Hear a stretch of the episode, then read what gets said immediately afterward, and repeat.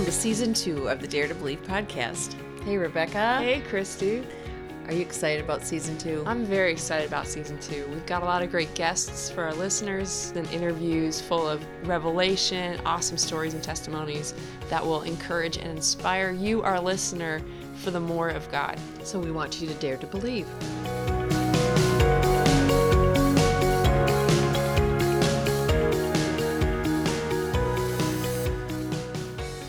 Hi, I'm Christy Grainer, and I welcome you to our Dare to Believe podcast. I'm here with Rebecca Ribnick. Hi, Rebecca. Hey, Christy.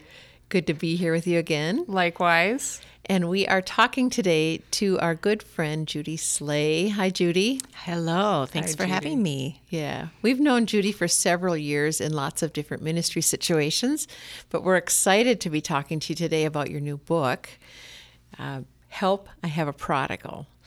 And we'll get to that in just a second, but first I want people to know how we met. So I've been doing ministry for a lot of years in a ministry called Sozo. And many years ago, I invited Donna DeSilva and Teresa Liebscher to come to the Twin Cities and do a training, and you attended that, and that's how we met you. Yes, and it radically shifted my prayer life, but also my opportunity to minister to other people. How so?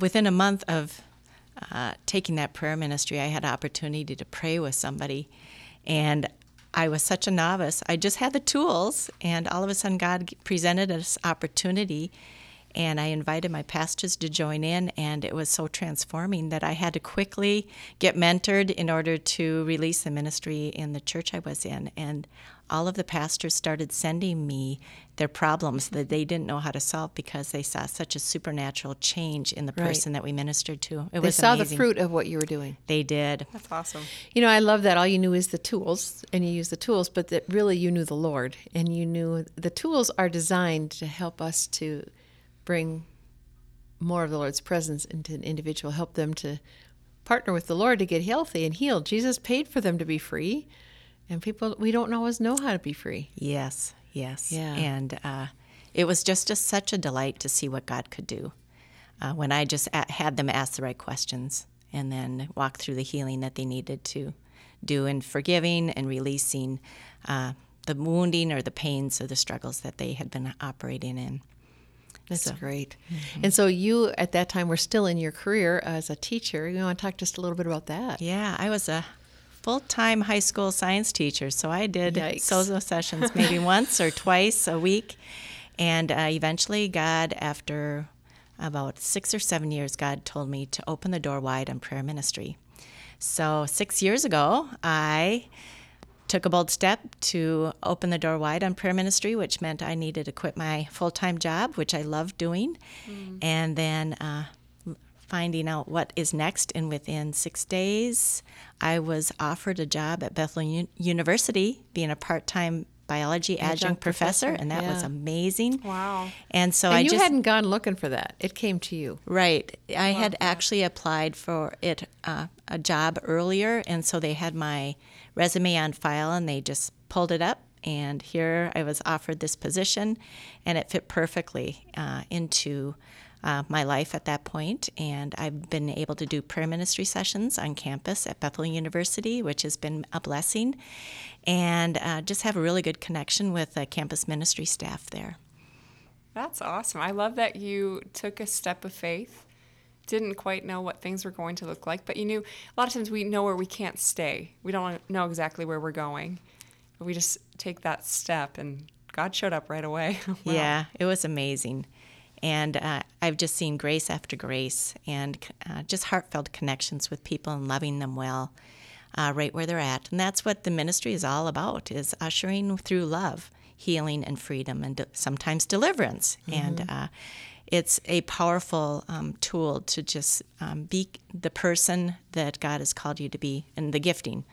I feel like I've been made or created to do healing prayer. It just energizes me, which is amazing, because other people it exhausts, but for me it energizes me, and I know I'm in my sweet spot of ministry.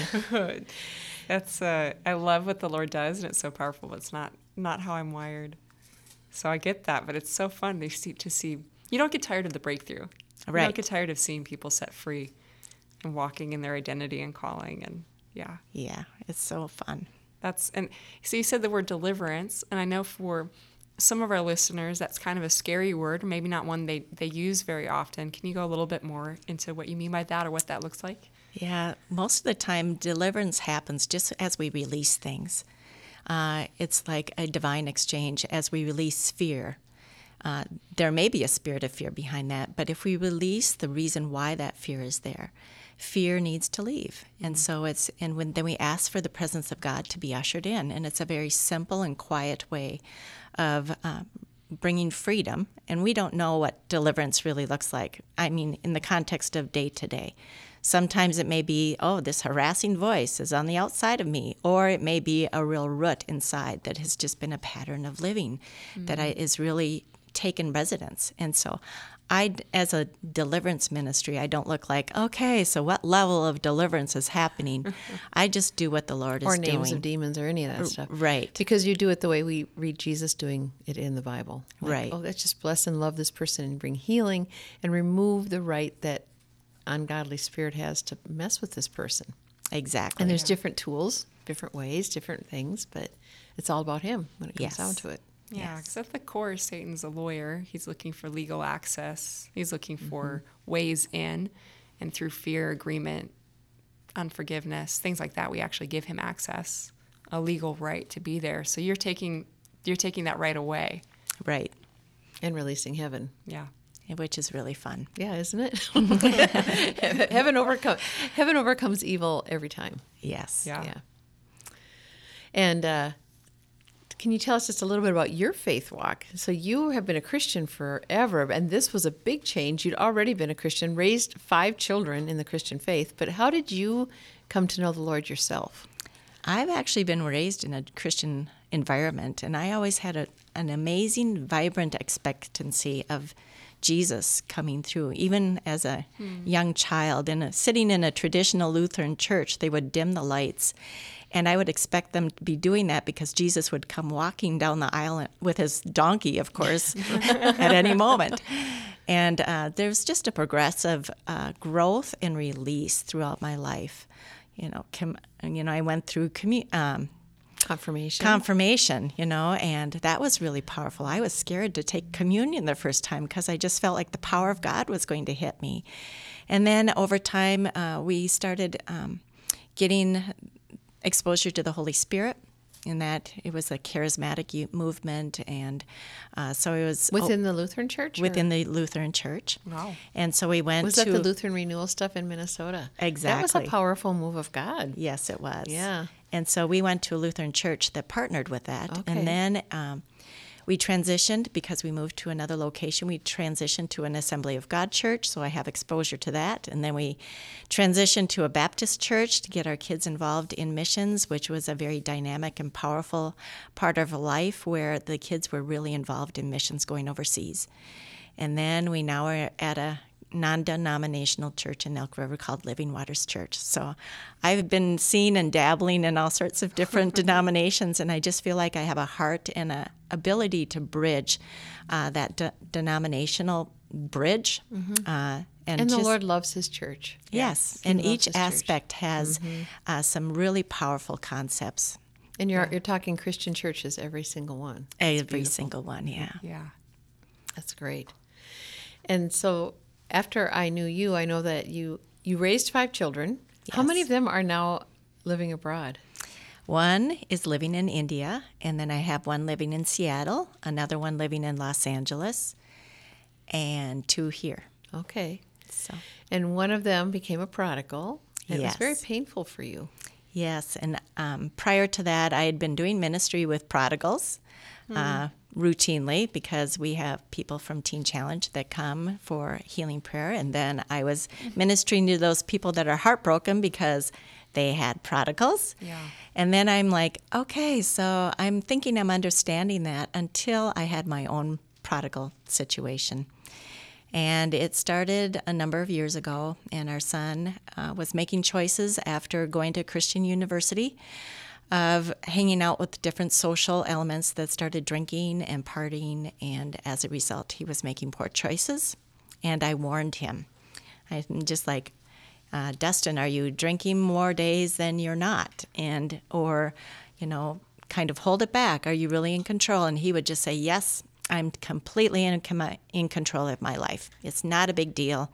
You know, you don't need to be concerned. You know, always this dispelling my concerns.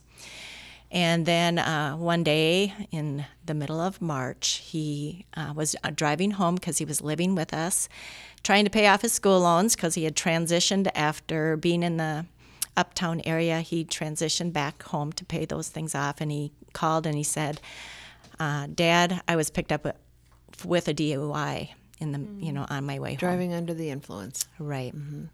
And just so, a serious thing. Yeah. And so we realized, like, he did not know the gravity of his problem. And we knew that he had a blind spot in that area, but it all of a sudden became revelation to him. And he swore that he wasn't going to drink again, but he didn't change his friend group or any of his lifestyle choices. And so we saw him slowly going down, you know, and compromising things again. And yet at the same time, we had set up boundaries, like we have to drive you to and from work, you know, because he doesn't have his license. And you're going to have friends come and pick you up rather than us transporting you wherever you want. And you're going to have some sort of sense of accountability to us. And so those were some boundaries that we put in place during that time. We had him actually navigate the charges against him and make his own choices. And because he was 26 years old at that time, that seemed to help a lot because that took the burden off of us. But in the midst of that, it was hard because all of a sudden we were supposedly this perfect family, and now we have a flaw in in one of our sons. And how did that feel to you? Oh, it was really shaming. And really like, okay, we thought we had everything, you know, in place and, you know, had safeguarded things in prayer. We did all the right things. Exactly. Yeah. And yet it happened. And we can't control our children's choices. You know, we can't watch them 100% of the time. He actually kept some of that from us. You know, if he was really transparent, we would have seen warning signs and, you know, counseled or gotten him help before that. But it was his choice to cover it up. So should we feel guilt, shame, and condemnation due to that? Not necessarily. But you did. But I did. It was painful. Yeah. Yeah. And so we had to, I used Sozo healing prayer tools on myself, you know. What lie am I believing? Yeah. What lie am I believing, you know? And then forgiving. And the reason we do that question, what lie am I believing? And you ask the Lord to help you with it because you have an enemy who is really good at lying. Yes. And lies get in, and we don't even recognize them as lies. But the Lord always knows that it's a lie. So that's why we need his help to say, all right, what lie, Lord, am I believing? Because if I know it's a lie, I can repent for believing that lie and agreeing with it. But if I don't even recognize it, then you just go along life with a foundational lie in your heart. Right. And it causes all kinds of garbage. Yeah. And in this book, there is a thing called the Johari Window, which is a business concept that it's like there's known information by everybody, like height, weight, education. Then there are areas where we have a blind spot that other people see. And we don't see. And then there's other areas where we cover up the woundedness. And we just like pretend, hope that nobody finds out. But we react irregularly out of that woundedness and may wound or hurt other people. Mm-hmm. Or, you know, alleviate those pains that come due to that woundedness. Yeah, I learned about the Johari Window in college. I have a psychology degree. My undergraduate is in psychology and Bible, so I know about as a psychology thing, but psychology and business. And yeah. And what I so love about Sozo is there's a window that says it's only God knows those things. And how many times do we do prayer ministry and all of a sudden they just like, I didn't know this about myself. Mm-hmm. Yeah. And yet they... it's affecting them in a huge way. Yes, and so they release it, and all of a sudden they get this sense of like freedom that they never even knew. But the reason why I put the Johari Window in there is because we always try to look back and try to figure out, okay, what caused this? You know, and that's our gut reaction. And part of it is there's so many contributing factors, and we only know maybe two aspects of that. And God has the whole picture, which is the Johari Window. And so instead of looking back, let's deal with the past, let go of all of the wounds and lies and hurts and pains and all the emotions that we have accumulated. And let's then almost draw a line in the sand and say, okay, so the things of the past are not going to be planted in the future. Mm-hmm. And that is even true of worry, of fear, of anticipating strife. If we could do that daily, wouldn't that be life transformative to the person that is walking as a parent through that prodigal situation, or even as a spouse? This book is written not only from the prodigal parent perspective, but to anybody who has a prodigal son or brother, sister, mom and dad. So it's very loosely done. So unpack that just a little bit more. So if I had a prodigal spouse and I wanted to do this prayer that you're talking about with the Johari Window on a day-to-day basis, using this things I don't know about me, how might that look? That would look like consecrating the time with the Lord and asking for His heart to be revealed. Like, how have I wounded the person that has left me? And then what am I not seeing on that? Yeah. And then what has caused that my reaction that I need to repent of, but I also need to forgive them. Mm-hmm. And so you're asking the Lord to show you these things because you're not necessarily seeing it for yourself. Correct. And sometimes we need to have that unpacked in the context of an official prayer ministry session, but other times God does a really good job. Like, all of a sudden, you're believing this lie, and it's just like, oh, my. And it's an opportunity just to say you're sorry. Yes. And the Lord takes you at that. Right. He's so forgiving. Yeah. And then we get a renewal of the mind.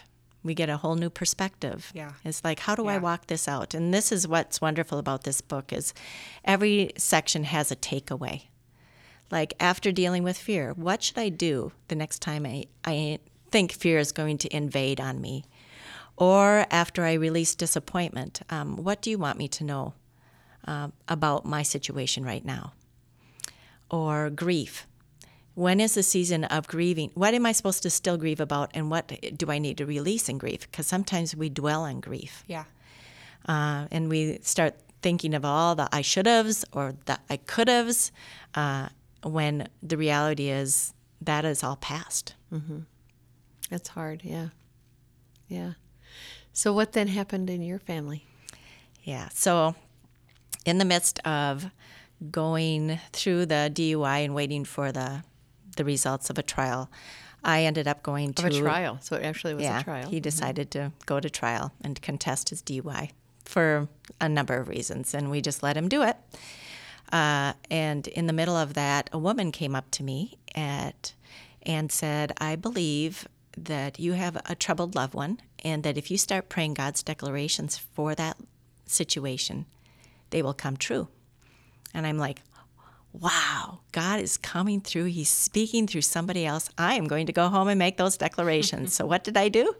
I went home and made a whole list of what I wanted to have happened. I started praying them. I was really excited. And then a couple of days later, I got the revelation. Those are my declarations. They're not God's. Yeah. And how do you know the difference? Mine were like wanting to fix the situation. Yeah.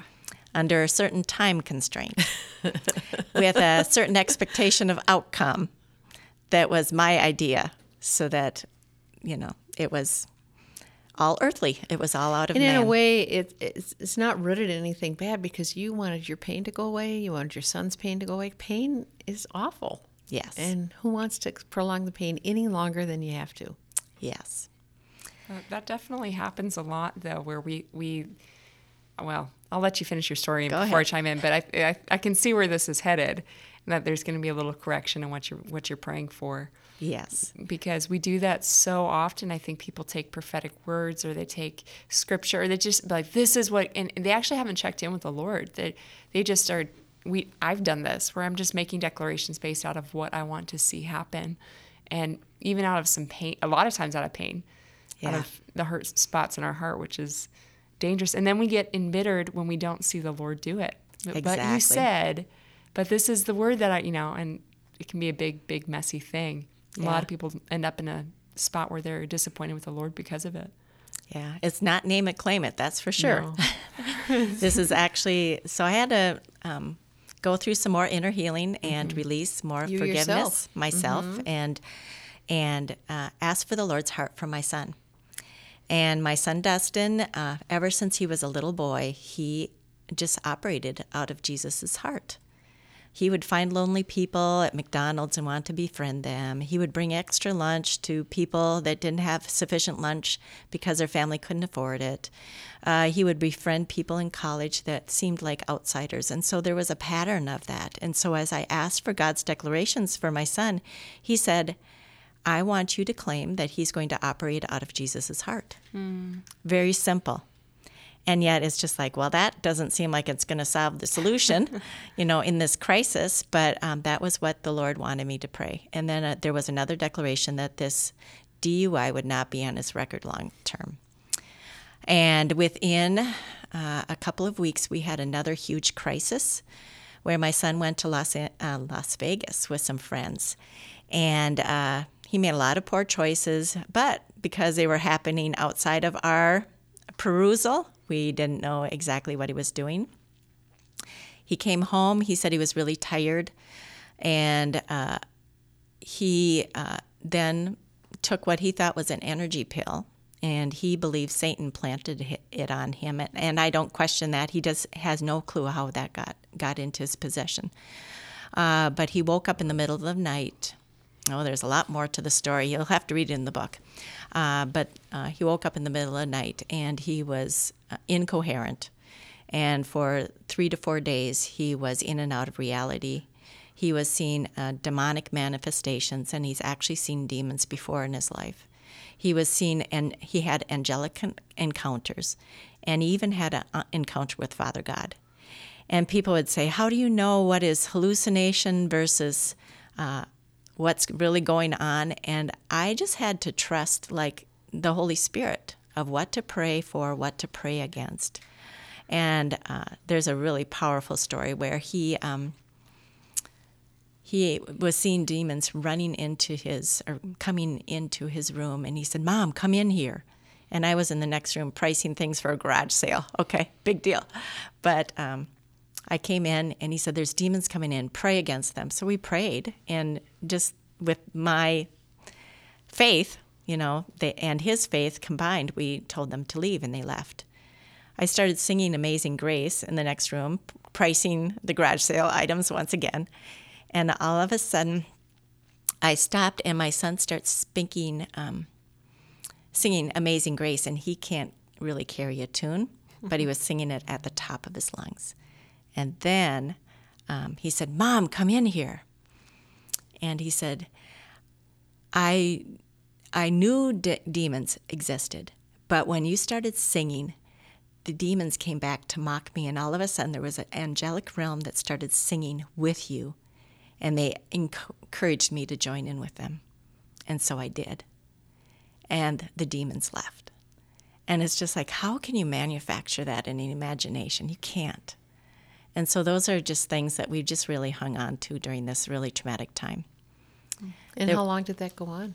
So for 4 days, wow. We did really... Were you afraid for what might be going on with your son long term? Exactly. We didn't know if he would ever even come out of it. Yeah. Wow. He was hallucinating threats to his life or threats to our life. He would just out of the blue try to pick up the phone and... get emergency help. He would run out. It was just like for 4 days he was not in his right mind. Yeah. Mm-hmm. Wow. It was scary. That'd be really scary. Yeah. So after that was over, he realized that he had come to the end of himself. He recognized that there was force of evil that were trying to destroy his destiny, and so he recommitted his life to Christ and turned away from all of its previous friends for a season. He actually sought counsel from a number of people, one of them being our pastor. And there was a lot of people that came alongside him. And we did some healing prayer, you know, in the moment as we were going through that with our son, too. And it was a very humbling time, but it was a transformative time. So by the end of this, we had to walk through more healing as far as mentally He was just like really struggling just because of the consequences of the drugs in his system. And at one point we even had to take him to the hospital because he was so incoherent that we had him admitted till he could come home. So it was really scary, and experiencing that gave me the reality of how scared some people are. Yeah, wow. It's so interesting. As a prayer minister, you can say, yes, I can minister this family that's really hurting, but to actually live just a short little snippet of their reality, it was the impetus for me to write a book to help people navigate that emotional need for healing in the moment and on the journey. Yeah. And he did come out of this. He did. And he's this vibrant young man, just loves the Lord. He really does operate out of Jesus' heart. And how many years ago was this? 4. Okay, so for 4 years he's been doing great. Yes. He got married. And he's doing well. He is doing well. He's even going to graduate school to get his MBA, so that's amazing. Awesome. So out of this pain and the journey of all this, you wrote a book. And what was your heart for writing the book? After this, after my personal experience, I started crying almost for all those family members that actually have prodigals, that have no solutions and don't know how to navigate it. And they're pleading with God for something to happen, and their prayers, they feel, are like hitting a ceiling, and that is not true. Part of this book is talking about how God is trying to navigate them back to Him, and yet they keep making those poor choices. It's like He keeps presenting opportunities. Maybe it's opportunity to get free or to actually have a God connection with somebody, and they just turn aside and ignore it. And so part of that was asking God's perspective and helping them learn God's perspective and how to navigate this journey in a partnership of our powerful prayers and also loving them well. As a parent of a prodigal, there's certain areas where you start tending to guard your heart, especially if there's strife in the household. And so you start guarding your heart, and as a result, you can't really love them with a full and pure heart. And so part of this book is dealing with those heart issues and releasing all those things so that your heart can be open to love again. I had a friend that actually has a son who has been living in an alternative lifestyle for many years. And she went through this book, and she says, now I can really, really love him. And we are so excited for what God is doing to just love him well through us.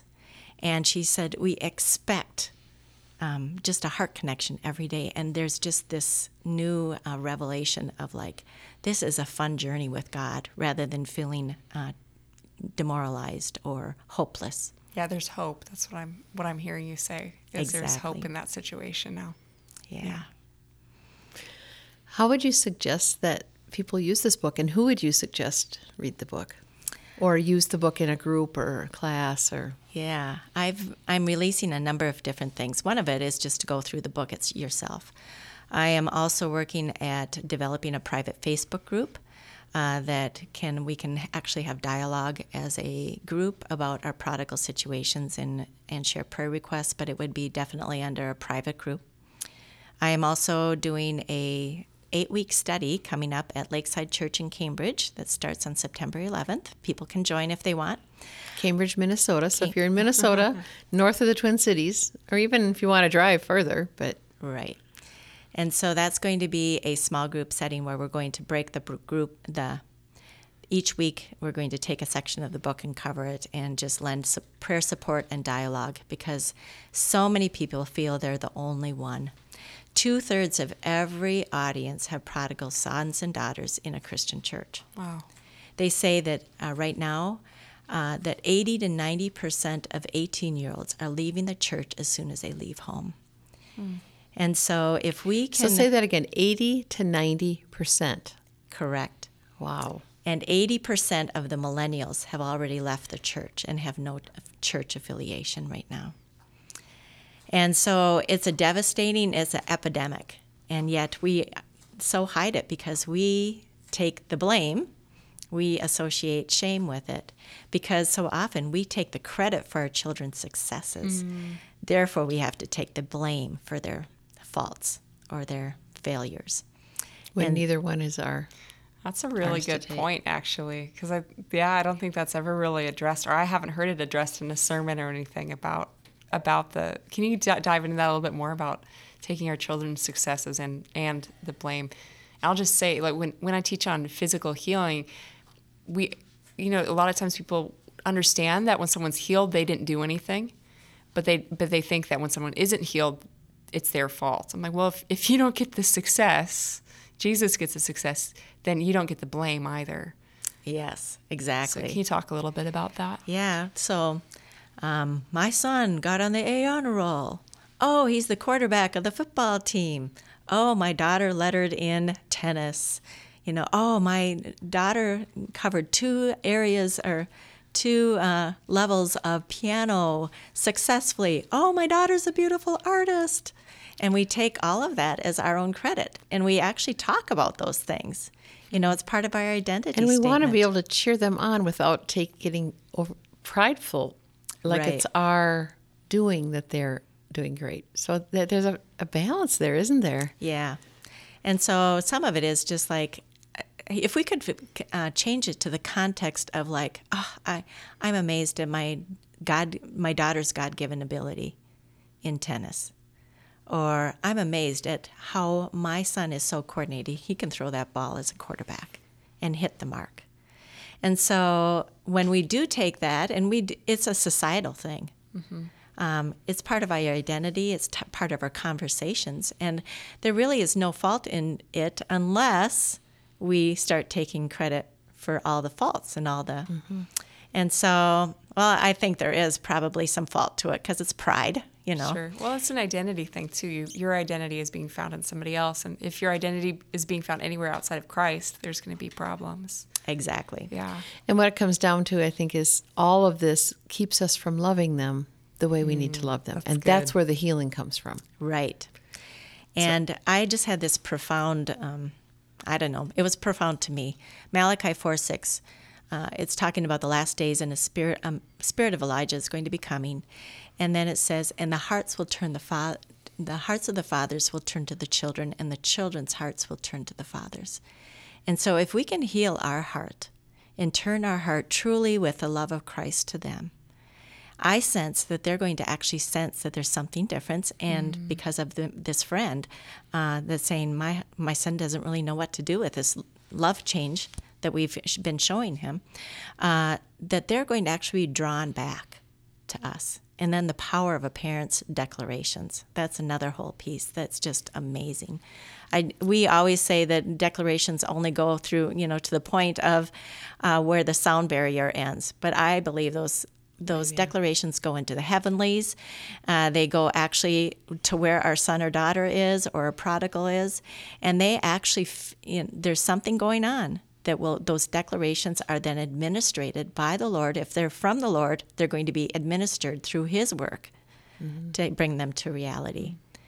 And, you know, I have noticed, I'm sure you have too, in doing the kind of ministry that we do, that people are very, very afraid and intimidated by generational curses. But the enemy only is able to do a counterfeit of what the Lord has done. And what the Lord has done is that generational blessing. And you read about generational blessings over and over in Scripture. And That's what we are called to do as mothers and fathers and as family members, is release blessings over our family. That is very powerful, but we ourselves have to be healed in order to know how to release those blessings, and that it's done in love. Yeah. But we need to be more in tune with the Lord than we are afraid of the enemy. Exactly. And realize he wants to bless our family line. There are powerful things on our family line. How do we agree with heaven over our family line? And that has such an influence. Yeah. And there is a part on spiritual warfare, offensively and defensively, in this. And sometimes we neglect to really call the enemy out, especially with the societal standards that are so different than the Christian faith right now. That we acquiesce to the societal standards, and in essence, we don't give the enemy a traffic ticket. We don't say, "Oh, this is not something that you are allowed to do in our family." But that's hard as a parent, and I know we did it, and we were just like, "We're the abnormal family," and our kids are saying, "Well, nobody else does that," you know. And the reality is, they weren't. But we felt the conviction by God to actually uphold those boundaries. So we made boundaries for that, and as a result, we have children that, you know, we're blessed to call amazing because we had, you know, firm boundaries. And there is a section in analyzing what, you know, are my boundaries failing? Are my boundaries good? Am my boundaries there, but I'm not enforcing them?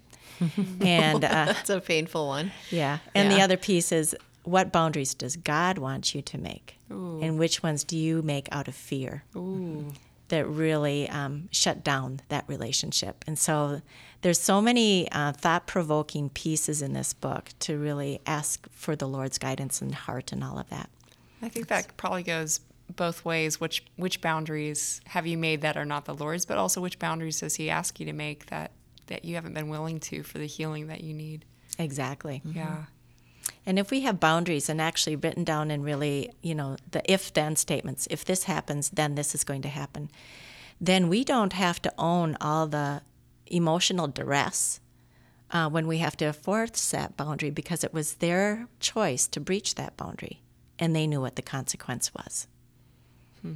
And so if we then give in and say, okay, we're going to make an exception to the enforcement of this, we're showing extreme grace, and we should let them know that. But a lot of times those boundaries are for the safety of the family. They're for the safety of ourselves. They may be for the safety of that individual. And so it's really important to be able to have those down. Judy, what would you say is one thing that gave you the greatest breakthrough as you walked on this journey? A breakthrough, like you prayed, you've known how to pray forever, but you prayed and it felt like you were hitting up against something. What was that point of breakthrough in your prayer life? That's a good question. That is a really good question. Let me think. I believe the greatest point of breakthrough was actually partnering together with my husband, Daryl, in prayer and declaration, and to knowing that God was going to navigate and that there was going to be an end product. And we didn't know that at the end, but we knew that God is sovereign and he's doing everything he can to win your prodigal home. And so good. How do we partner with that in prayer? Yeah, because we can always pray alone, but where two or three are gathered, there's more power there. Right. It's exponentially. And there was times where we got counsel from people. How do we navigate this? This is all unknown territory. And I didn't hit the reality of that until it hit home. And so we went and saw counsel from our pastors. We asked for a blanket statement to pray for our family because we were going through a very difficult journey.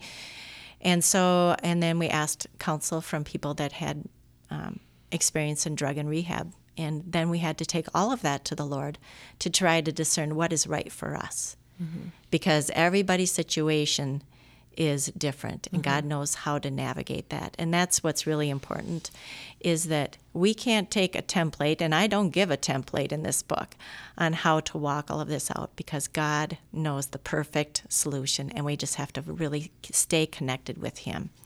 And that really is the source of all healing, is knowing how to connect with the Lord. And you talk about that as well. Yes. Yeah. Yes. And some of the declarations at the very end of the book are for us. Like Isaiah 26:3, the steadfast of mind he will keep in perfect peace because he trusts in thee. And so I'm like, give me a steadfast mind. Mm-hmm. Give me a mind that's even keel. Give me the ability to understand my authority as a daughter of the Most High God. And so those were just declarations I would make for myself. There was declarations I would make for my son for his protection. There was the declaration of his identity statement. You know, he was going to be following after Jesus' heart. And then there's also declarations that are kind of counteractive to what we see going on. An example in the book is, let's say a wife starts spending more time at work than at home. And so the husband is seeing this, and he's just like, she loves work more than she loves her family.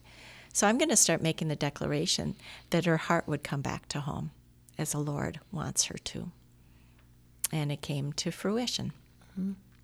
So, yeah, I think it's important.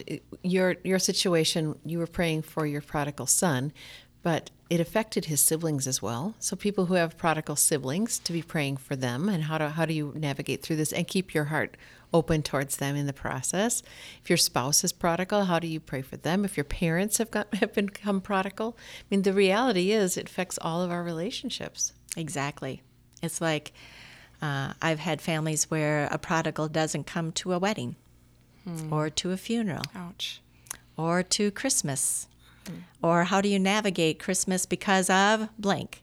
Yeah. And so all of those things are really, really difficult. Mm-hmm. And there has to be a lot of forgiveness. But then it's like, how do we navigate this based on what the Lord wants us to say, but also be resilient against people's judgments of what we're saying is the right thing to do in this situation. And against not being honest about our own pain, because there is pain. And you have to be honest about it and process that in a healthy way. And so we need help. This is just a big process, and we need each other to get through this in a healthy way. Yeah.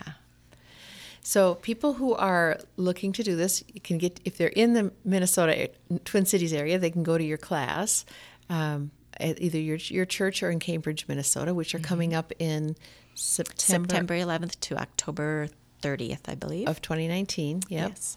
And we'll be hoping to have you down at Dare to Believe to do some things, but there's a lot of people who will be hearing this who just need to take the book, and they could do a small group. They can partner with other people. They can do a class on their own without you being the teacher, although it's wonderful when you are the teacher, but yeah, that's available to them. I'm actually working on a small group study guide to go with this. Very cool. And so that's going to be released, I hope, in the spring. I actually have 2 test groups going through it this fall. And how does someone get on your private Facebook page if they're interested? My private or my author page is Judy R.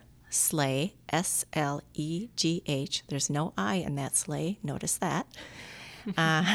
And it's author and speaker. So I do speaking engagements if they want to invite me to the area. And I also do seminars that I've developed that are very effective for small groups.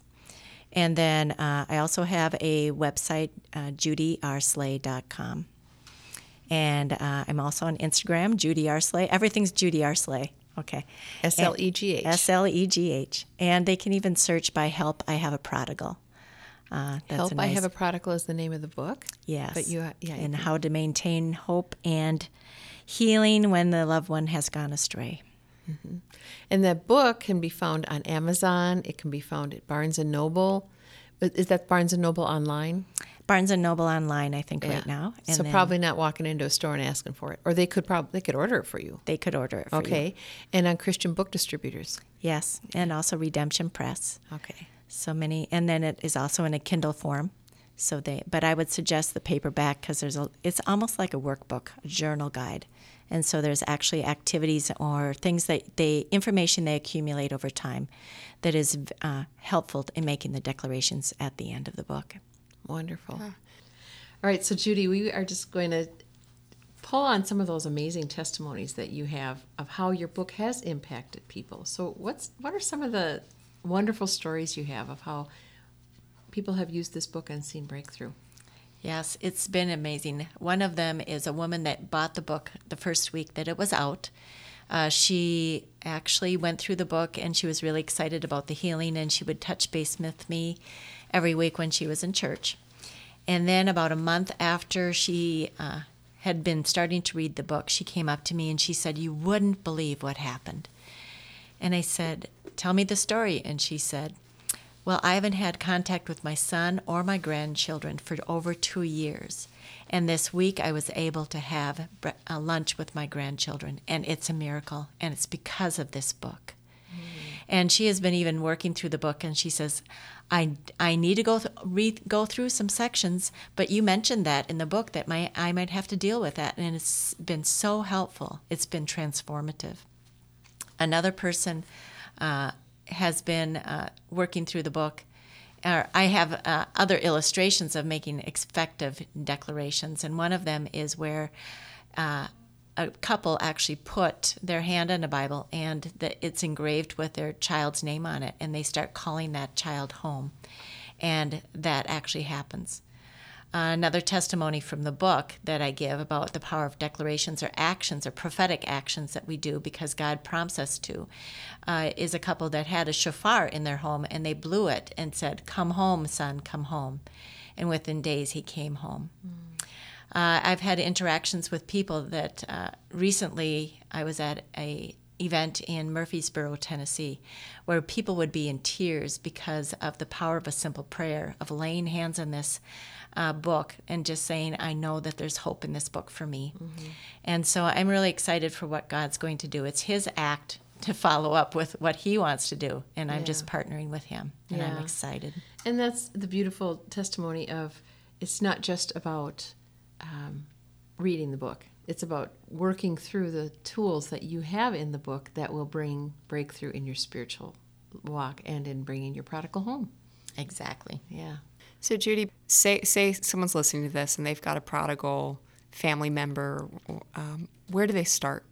This is all new information for them. They've been in a lot of pain, missing their loved one, probably feeling some guilt and shame. Where do they begin? I would say get the book, because it just is a very compelling book of explaining all of those unanswered questions. Like, what do I do with regret? You know, what do I place at the foot of the cross that I don't own anymore? How to deal with disappointment. So I would say ordering the book and then finding out. I think there's a great deal of power in finding other people that are prodigals in their church, and that's why I'm making the small group guide, because of a seminar, people after being together in a small group didn't want to leave their group after they had met for a period of 8 hours for a seminar. So there is a very very powerful blessing that comes from sharing, you know, the hurts and struggles and being able to pray for each other in those times of crisis. And then join my Facebook group that's going to be launching soon. And there's other things that I'm dreaming about that I probably don't have permission by the Lord, or I haven't nailed down enough to actually. But stay in touch with you and watch what you're up to. And then the Facebook group will be made privy of all the new things being launched. Sure. So, and what I'm hearing you say when you say that is, first off, there's hope. Yes. There's hope. Secondly, get some resources, and here's you made this resource intentionally because there wasn't anything like this out there. And get out of isolationism, find connection and community. Yes. And the big thing also underlying in this book is God has not abandoned you, and he hasn't abandoned your prodigal. Yeah. And he's doing everything he can. So how do you partner in prayer and declaration to usher in what he wants to do, and how to stay healed in your heart so that you can actually be ready for when they do come home. Yeah. In kind of the prodigal of Luke 15, the father was ready to embrace him with loving open arms. So can we get healed so we can feel the same way when they run back? So good. Even in their mess. Yeah. So I'm sure there's people listening who are like, oh my goodness, I don't even know where to start or what to do, or their pain is just rising up because they're hearing the story and they've found other ways to cope, but now the pain's there. Would you just pray over them for their journey and for what people are encountering, and invite listeners to just bring to mind those people in your life who you right now in your life are prodigals, who are running from healthy relationships, who are running from the Lord, who are making poor choices that are causing harm all around them, who are making big messes. Yeah. Just how do you pray for them? So I would love to pray for our listeners. So dear Jesus, Father God and Holy Spirit, we just welcome you into each home, each residence, each place of each listener. And we ask that you would just minister to their hearts right now, and even at this moment, to start giving them a sense of hope, and of healing, and of placing this whole situation into your hands. We thank you, Father, that you are so ready to forgive. And so we ask that you would give us the same heart of forgiveness with all the wounding and all the hurt that we've experienced ourselves. And we ask that you would help us to dismantle that mountain of emotions, of experiences that has seemed looming so big compared to you, to our situation. And we just ask that you would start helping us to identify what needs to be released and that we can place it into our hands. And we trust you in that journey. It's not difficult if we walk it with you. So we just thank you for what you're going to do in the days ahead to give us a heart of forgiveness, but also a heart of compassion as we do the divine exchange of forgiving and being able to see the hope and the blessing. And we ask right now if there's been wounds that have happened due to what I've shared, that you would just heal them and minister to each heart right now. And we just give you praise and adoration that this is a whole different way of thinking and that this is going to be good in the end. In Jesus' name we pray. Amen. Amen. Amen. So we've been talking with Judy R. Slegh, S-L-E-G-H, who wrote the book, Help, I Have a Prodigal. And we encourage you to go to her Facebook page, Instagram account, find her on Amazon, Barnes & Noble, Christian Book Distributors, and Redemption Press. And just be encouraged. There's always hope. Yes, thank you for having me. Thanks for coming in.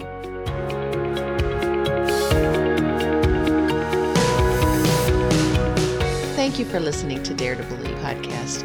We are grateful for you, our listeners. You can find out more about us at our website, daretobelieve.info. That's dare2believe.info. Also, to make sure you don't miss any of our upcoming episodes, subscribe to us on Apple iTunes or however you listen to your podcasts. And go ahead and leave a 5-star rating while you're at it. Thank you, guys.